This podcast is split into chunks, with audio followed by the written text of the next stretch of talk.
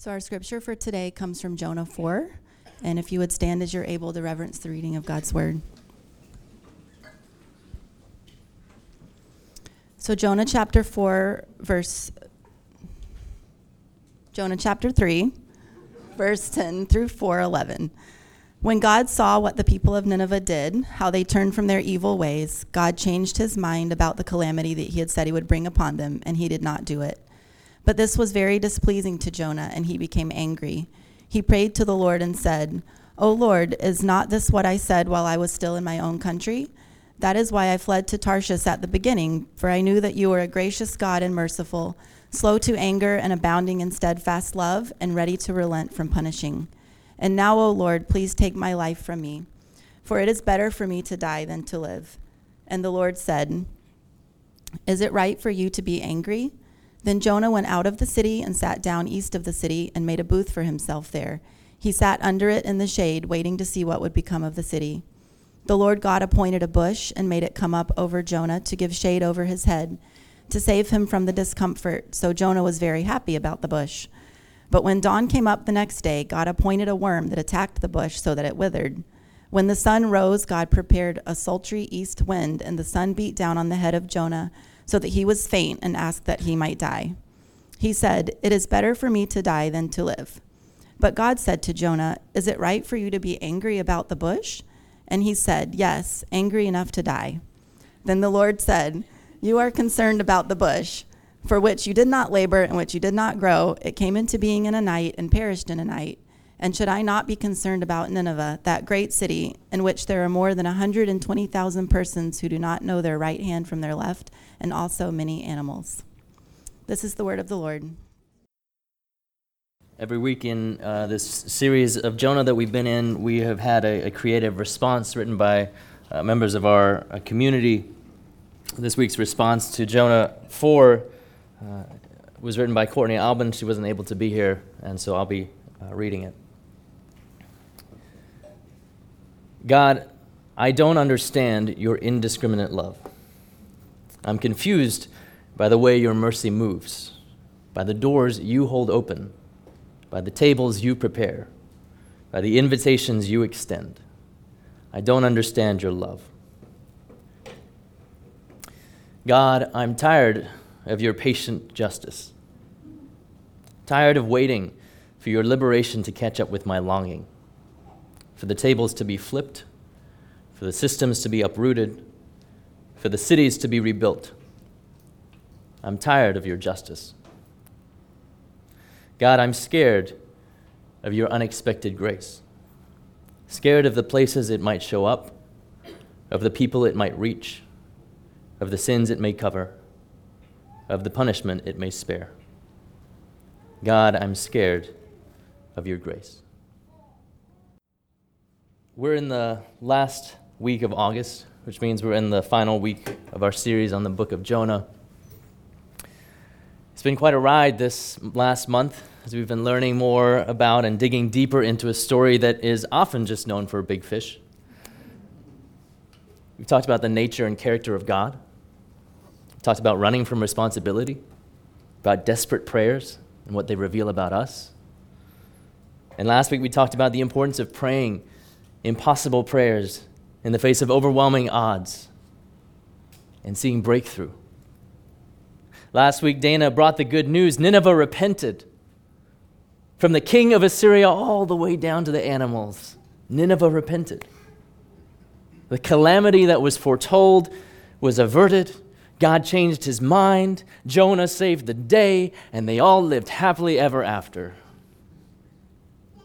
Except that's not how the story goes. So we're just going to jump right in.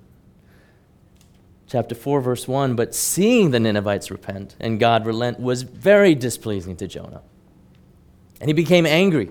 He prayed to the Lord and said, Oh Lord, is not this what I said while I was still in my own country? I don't think I'm adding too much with the attitude. I think that's implicit in the, in the text.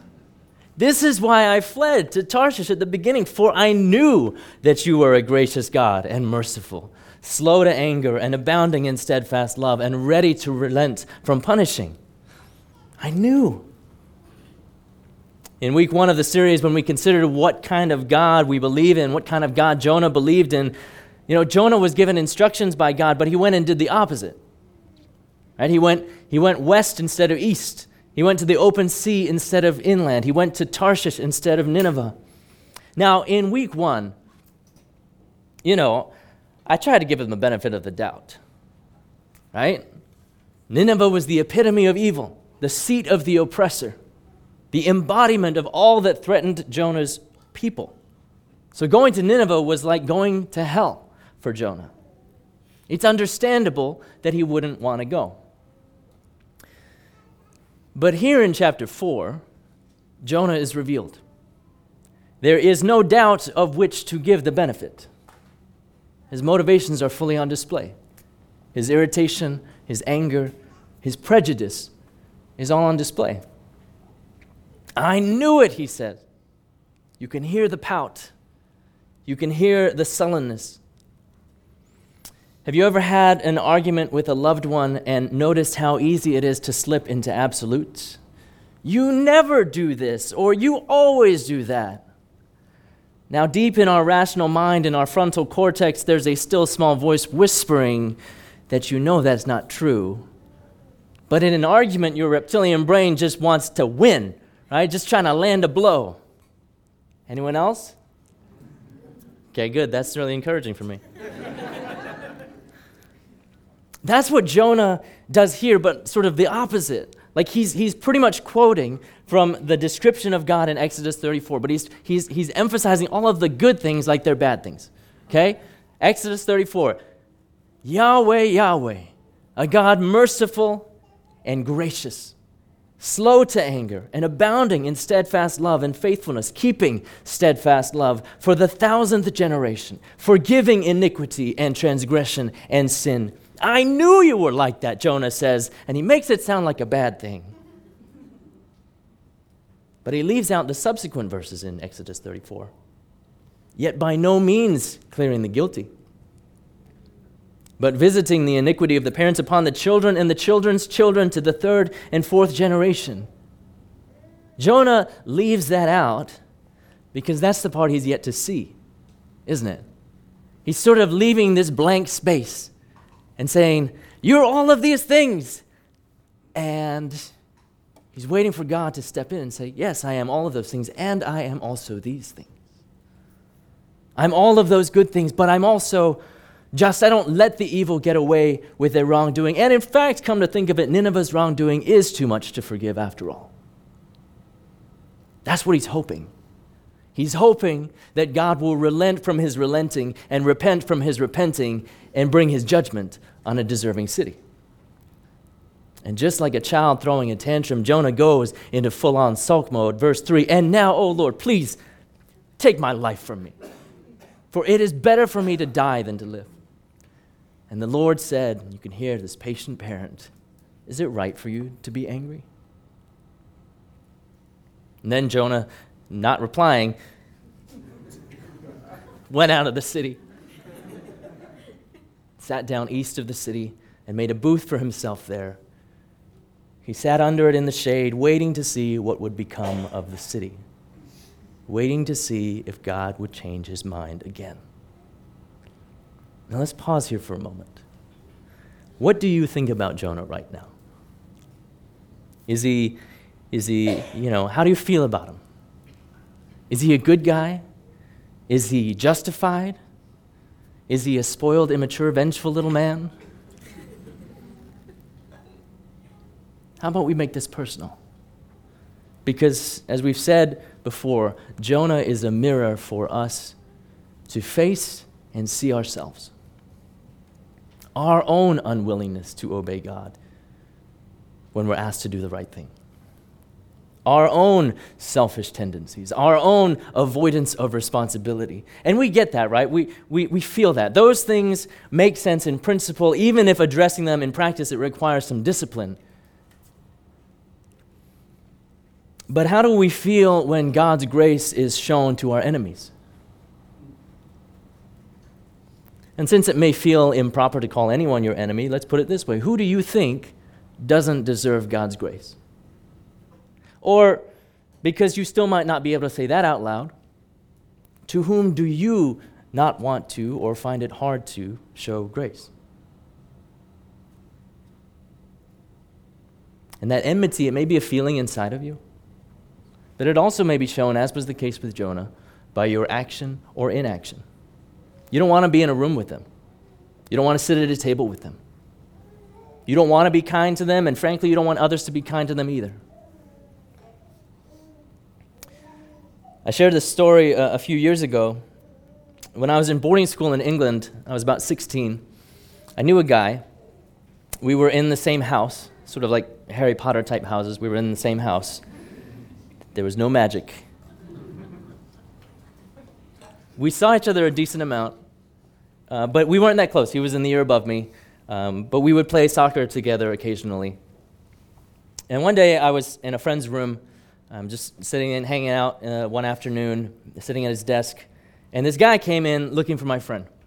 My friend had stepped out. And so, you know, this guy asks, you know, where's, where's so-and-so? And I said, I don't know. Uh, and I just turned around, turned back around. And apparently, I said it in a way that did not uh, go over well, because the next thing I know, this guy's got me in a chokehold, and he's got me pinned to the desk, and he's shouting at me, "Don't res- don't disrespect me! Don't disrespect me!" To this day, I don't know what it was that I did to disrespect him. But I knew that this guy, who was bigger and stronger than me, could cause some damage if he didn't let up soon.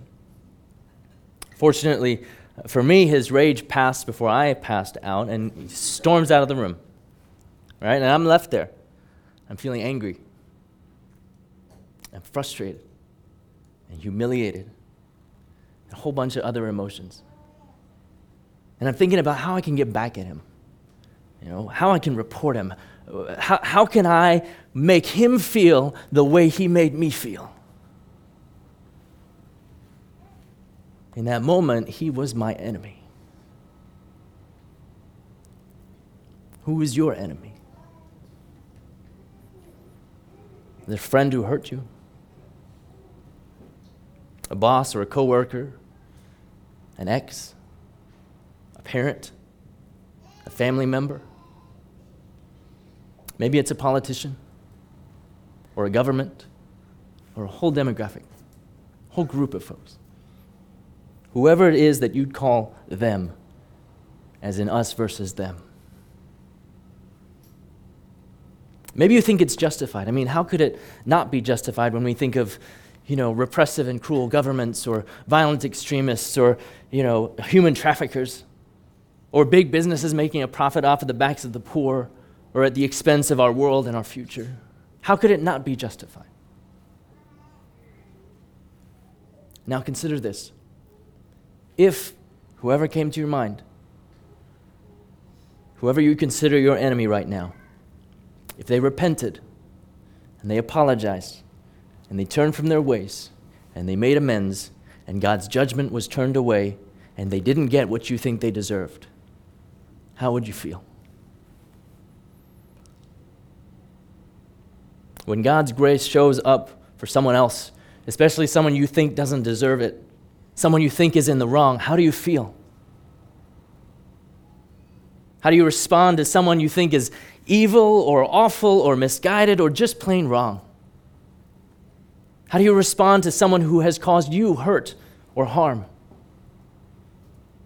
Maybe, if we're honest, a little like Jonah. Hold on to that awareness as we keep going. Verse 6 The Lord God appointed a bush, and he made it come up over Jonah, give shade over his head to save him from his discomfort. And so Jonah was very happy about the bush. But when dawn came up the next day, God appointed a worm that attacked the bush so that it withered. And when the sun rose, God prepared a sultry east wind, and the sun beat down on the head of Jonah so that he was faint and asked that he might die, he said, It's better for me to die than to live. It's the second time he said that. And once again, in this story, God uses and utilizes creation to accomplish his purposes. He appointed a bush. and he appointed a worm. Just as earlier, he appointed a big fish. It's the same word in Hebrew. God speaks through creation. God uses creation to interact with us. Now, that's not the main point of Jonah by any means. But what it does remind me of is it reminds me of the value of God's creation and of God's creatures. Okay, many of you have, have probably seen uh, the devastating footage of the wildfires in the Amazon rainforest that have been hitting the news this last week. Some of the fires were ones originally set by cattle ranchers and loggers to clear land, and then they got out of control. But th- this is the scenario that I first learned as regards to deforestation in school 20 plus years ago. It's the same thing is happening now. Get this there have been over 70,000 fires detected in the Amazon rainforest this year alone.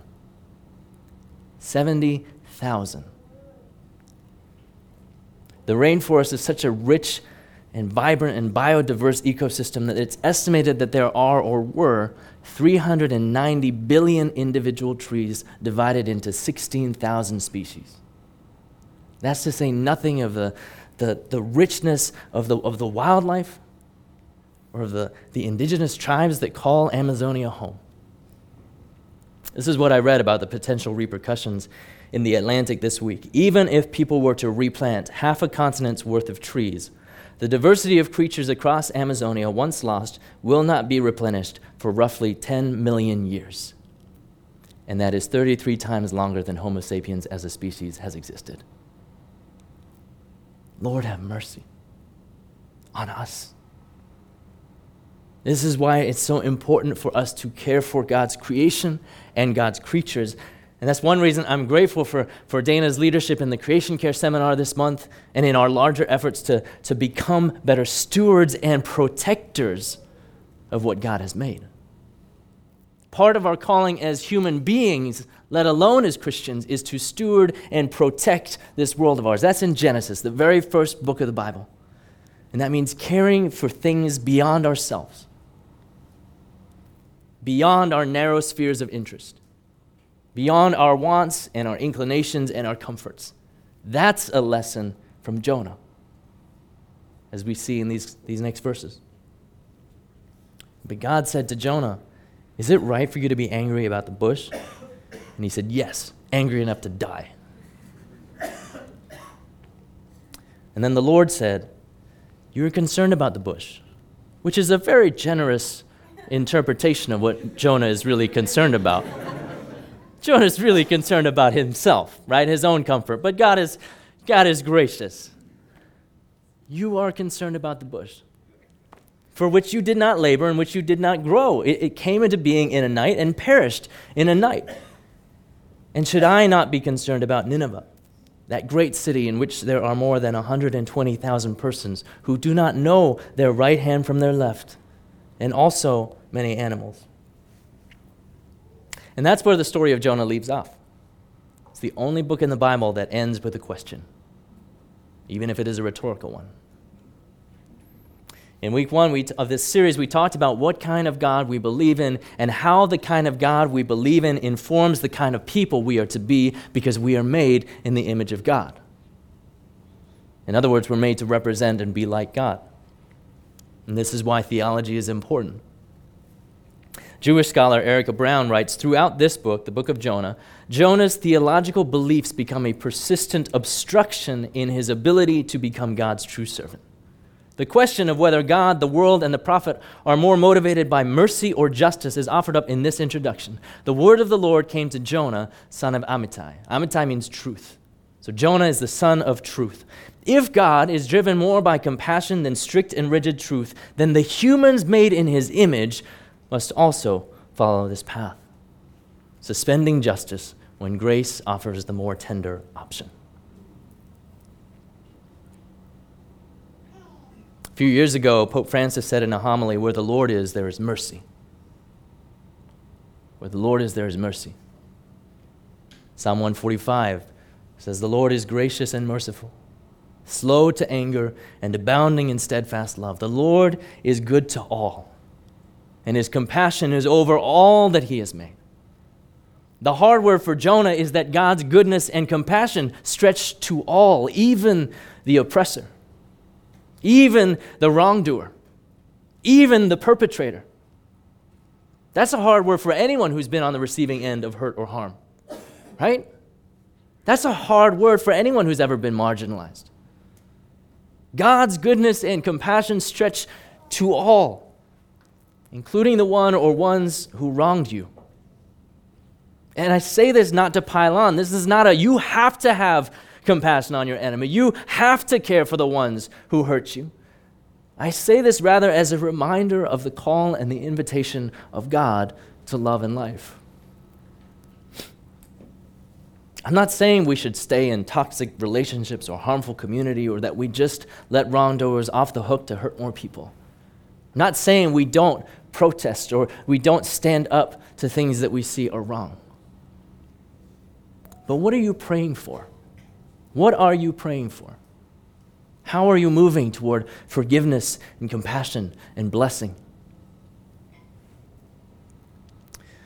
Cuban born ethicist Miguel de la Torre, in considering some of the numerous examples of oppression, he asks, Well, if hatred isn't, is not an appropriate response for one who has been oppressed or is being oppressed, what would be? What would be an appropriate response? And he says the same responses that God probably sought from Jonah compassion and pity. Pity for their lack of humanity and their inability to gain salvation. Pity for the masks of superiority they are forced to wear. Compassion that they too are trapped in a harmful construct of reality.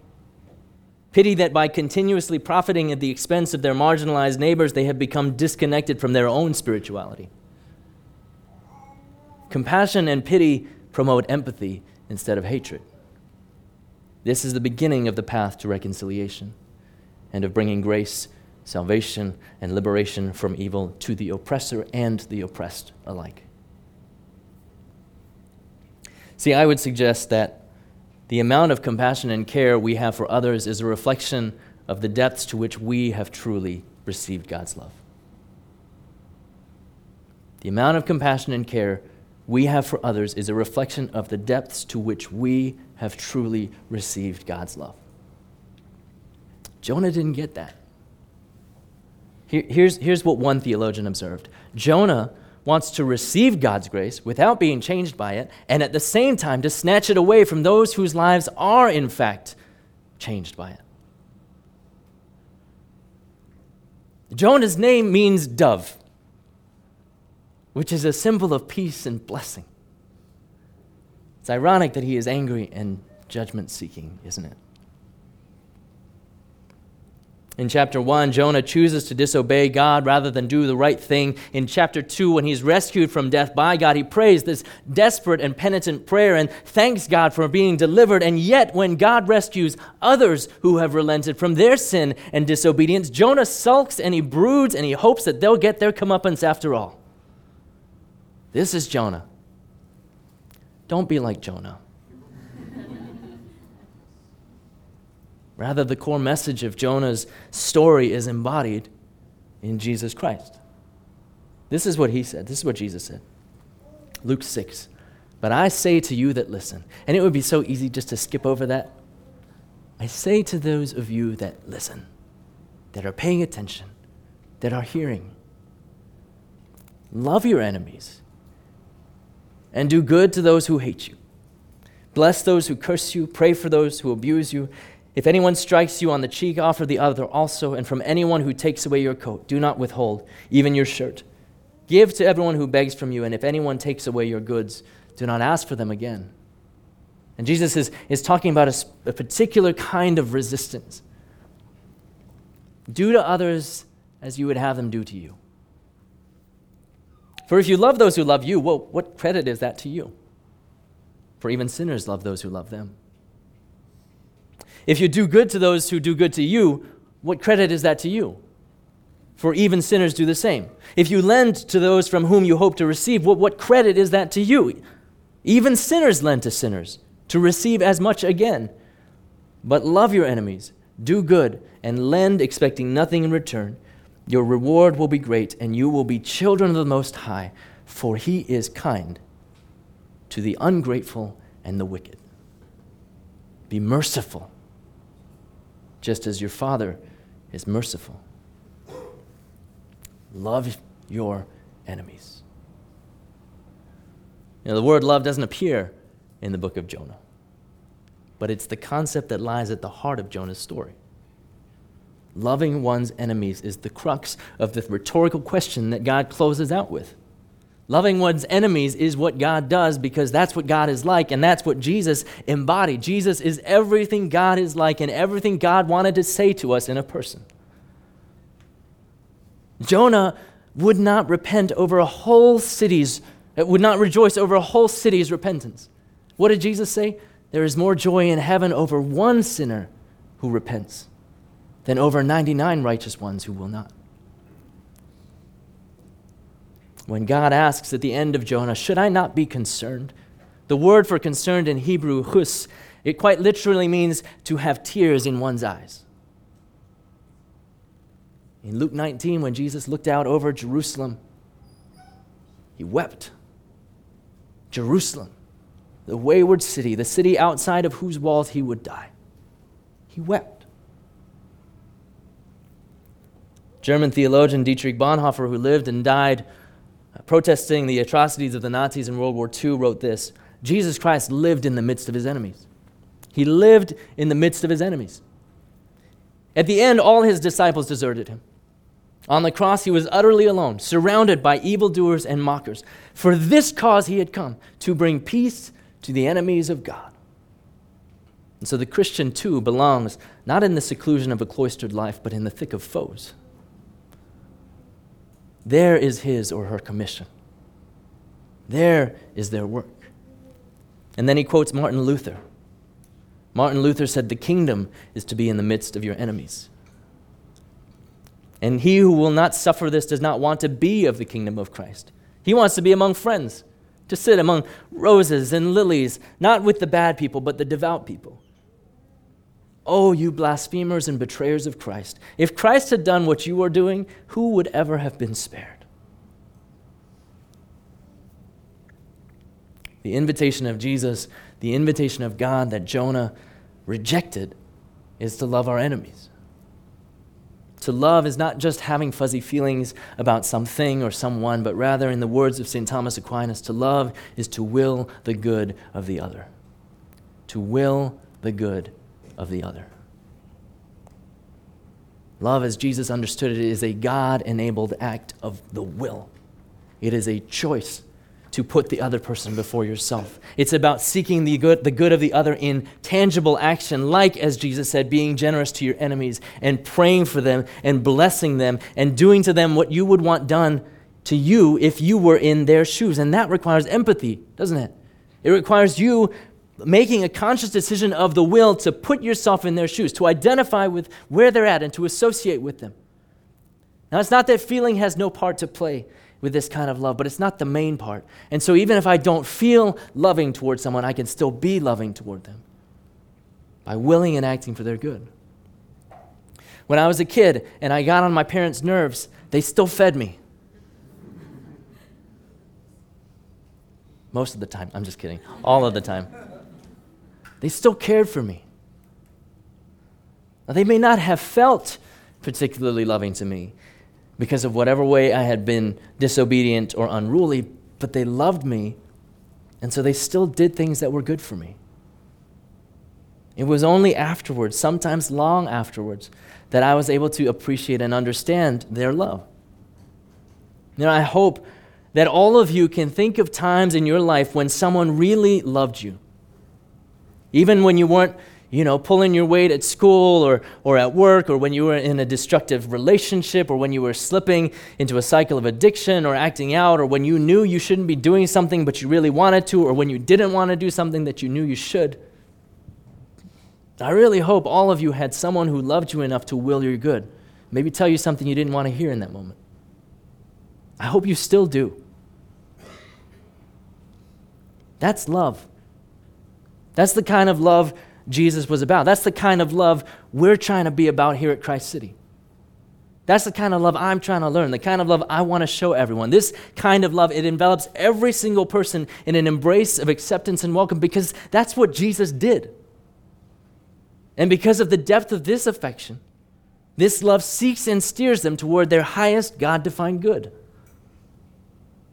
But why would we do this for our enemies? Why would we do good to those who hate us and bless those who curse us and all of that? Well, as Jesus points out, it's pretty easy to find people who only love those who love them back. Right? Almost everyone does that. Here in DC, we see how people can do good to others as a sort of deposit on getting paid back later. I'll scratch your back if you scratch mine, or I've done this good deed for you, so you kind of owe me, or tell me what you can do for me before I decide what I'm going to do for you. It may not be explicit, there's sort of a, a give and take there. But, but God didn't just want to give the Ninevites what they deserve. And, God, and, and, and Jesus doesn't just settle for the world's definition of love, that does the bare minimum. That's not good enough. He invites us instead to a higher standard, a higher way of living, a love that goes far beyond the letter of the law. This is a kingdom kind of love, and at first glance, it seems kind of naive and self defeating. When I'm finding it hard to love, I'm reminded of the reasons that Martin Luther King Jr. gave for why we should love our enemies. I need to be reminded of these things. First, he said, hate for hate only intensifies the existence of hate and evil in the universe. Right? If you hurt me and I hurt you, and then you hurt me and I hurt you, and the cycle just keeps going on, inflicting wound after wound. Dr. King said, Darkness cannot drive out darkness.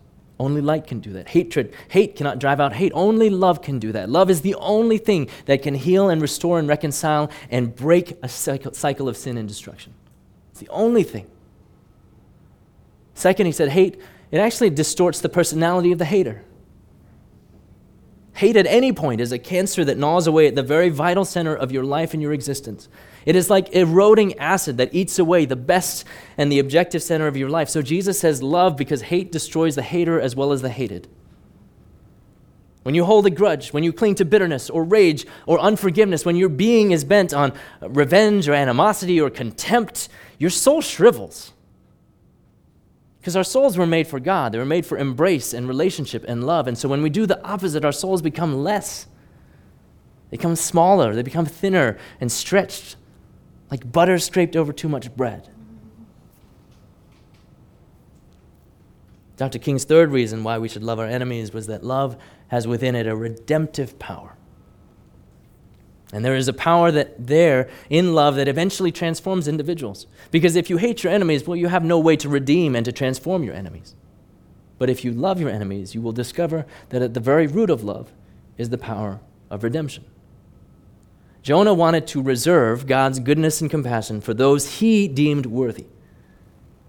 He knew but didn't want to accept that God's goodness and compassion were for all. Not just you and your friends and those who are like you, all people. Not just a certain nationality or race or ethnic or socioeconomic group, all people. Not just those with, you know, those who seem to have it all together with connections and, and, and, degrees and potential, all, all people whoever your Ninevites are, whoever your enemies are. The call of Jesus is to love our enemies so that they might know the redemptive and transformative power of the love of God, and so that we might actually experience it more fully. I think Jonah probably believed all of that in theory, but it became real when he had to do something about it. Where the rubber hits the road is when you're done listening to me and the lights, you know, after we're done singing and the lights go up and you encounter people. People are messy at work, at play, in families, in friendships, in church too. That's where the challenge is to actually love your enemies, to show others through your words and your actions what the love of God can do. Here's another reason why we should love our enemies they might be closer to God than we are. It's not, not a guarantee, but it's possible. Jonah was a prophet of the Lord. He was part of God's chosen people. He was appointed to deliver God's message to God's enemies. Except every single other character we meet in this story is more receptive to God than Jonah was. One of the lessons of Jonah's story is that you and I are Jonah, which means that you and I could be wrong. And acknowledging and allowing for that possibility should mean we approach life and other people, including those we consider in the wrong, with humility and grace, because they may not be as wrong as we thought. As we round the final turn, I want to share the key to all of this. This is the secret to loving your enemies. This is the, the, this is the gold. How to do it, how to love your enemies. It's pretty simple. It starts with you knowing that God loves you. It starts with you knowing that God loves you, that God says to you, as He said to Jesus in Luke 3, You are mine, I love you. You are mine, I love you. That's what formed the foundation of Jesus' identity. It's what allowed him to endure everything he did because he knew he was loved by God. From what I see in Jonah, I wonder if he really knew that. In the beginning of the story, Jonah didn't trust God's instructions were life because they seemed hard, and so he ran away. On the boat, Jonah preferred death over obeying God. And then, in choosing to deliver the message to the Ninevites, he only gave them half the story. Right? He gave them the fire and brimstone piece. He didn't talk about God's mercy and love, the possibility for repentance and change. And so, here in chapter 4, it sort of fits the pattern that he prioritized his own comfort and preferences over the lives and souls of others. Now, I don't say this, please know I don't say all of this in, to stand in judgment over anyone here. It's a challenging and convicting reminder for all of us. For all of us. But if you know you are loved by God, you can love your enemies. If you are a follower of Jesus, if you are rooted in God's love, you can stand firm in that love. See, I could say, go love your enemies because Jesus says so, and that would not be wrong, but it would be more right to say, go love your enemies because God loves you. For God so loved Nineveh that he sent Jonah, that whoever believed him would not die, but have life. But Jonah didn't quite get it. For God so loved the world that he sent his only Son, Jesus, so that whoever believes in him and trusts in him would not die, but have eternal life. While we were still sinners, the Apostle Paul said, Christ died for us. And that's how God demonstrated his love. Even though we didn't deserve it, even before we knew we needed it, even when we were still enemies of God, God loved us and sent his son to demonstrate this love. And every day we receive new mercies. Every day we receive new opportunities. That's what the Father is like, pouring out blessing on blessing, even on the wicked and the ungrateful. And I count myself in that. That's what makes the gospel and the Christian faith so amazing and so unique and yet so challenging and controversial at the same time. It's the story of an enemy loving God who showed his love by sending his son, his enemy loving son, to give his life for his enemies so that his enemies might become his friends. That doesn't play in the political sphere.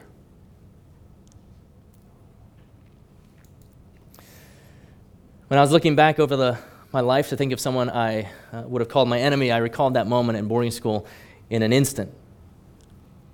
It's hard to forget. Simon and I played soccer later that afternoon, and he came up to me. Uh, I didn't know what he was going to say or what he was going to do. I wasn't sure how I was going to respond. But even in few, those few hours, Jesus had already been working in my heart. So that even before he apologized, he had already been forgiven. That incident is part of my experience, it's part of my life, colors who I am. But it does not have control of me. Because I trust that God's love is stronger than anyone's misdirected hatred. That God's forgiveness is powerful enough to make me new and to overflow from me to others, and that God's kingdom is the ultimate reality.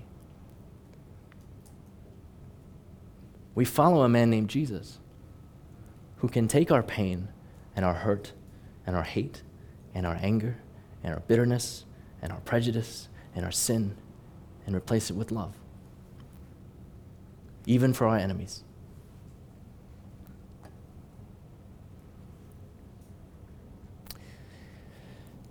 In God's kingdom, that which we pray to see more of here on earth. The mighty and proud are brought down low, and the lowly and marginalized are raised up. In that kingdom, in that world, God has the final word. God's love overcomes. That's what Jesus came to show. That's what he did show on the cross. And even there, even then, he said, What did he say? Forgive them. For they don't know what they're doing. Even there, even then, to an undeserving bandit, he said, You're welcome in my kingdom.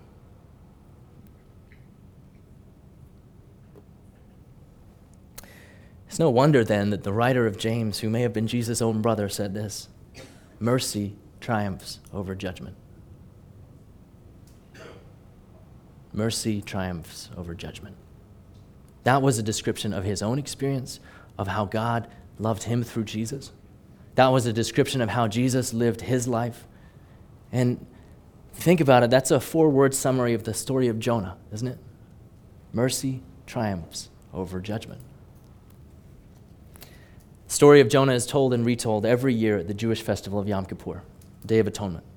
It's interesting to think about it, isn't it? Whose repentance and whose atonement are we supposed to consider from this story? Is it the sailors? Is it the Ninevites? Is it Jonah? It's us, isn't it? It's ours. It's our own failure to rightly and truly and wholly bear the image of God who is love, the God whose compassion and mercy and grace extend to all, even God's enemies. For that is what we were. And so, to close, I'd like for us all to pray together a prayer that is uh, sometimes prayed during Yom Kippur. It's a commitment to act in response to the love of God. The words will be on the screen. So, I invite you to, to join me in saying these words together. What shall it be? What form will it take? Let us repair what can still be repaired.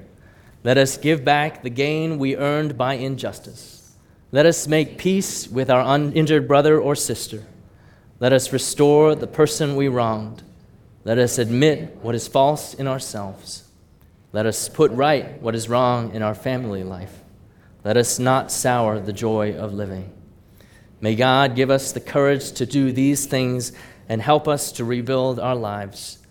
And when we have finished our tasks, may He permit us to enjoy the light sown for the righteous so that he can delight in us. The gates of his mercy are still open. Let us enter in. Would you pray with me?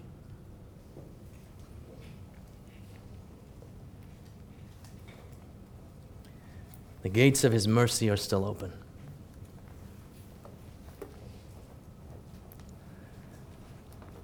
Let us enter in.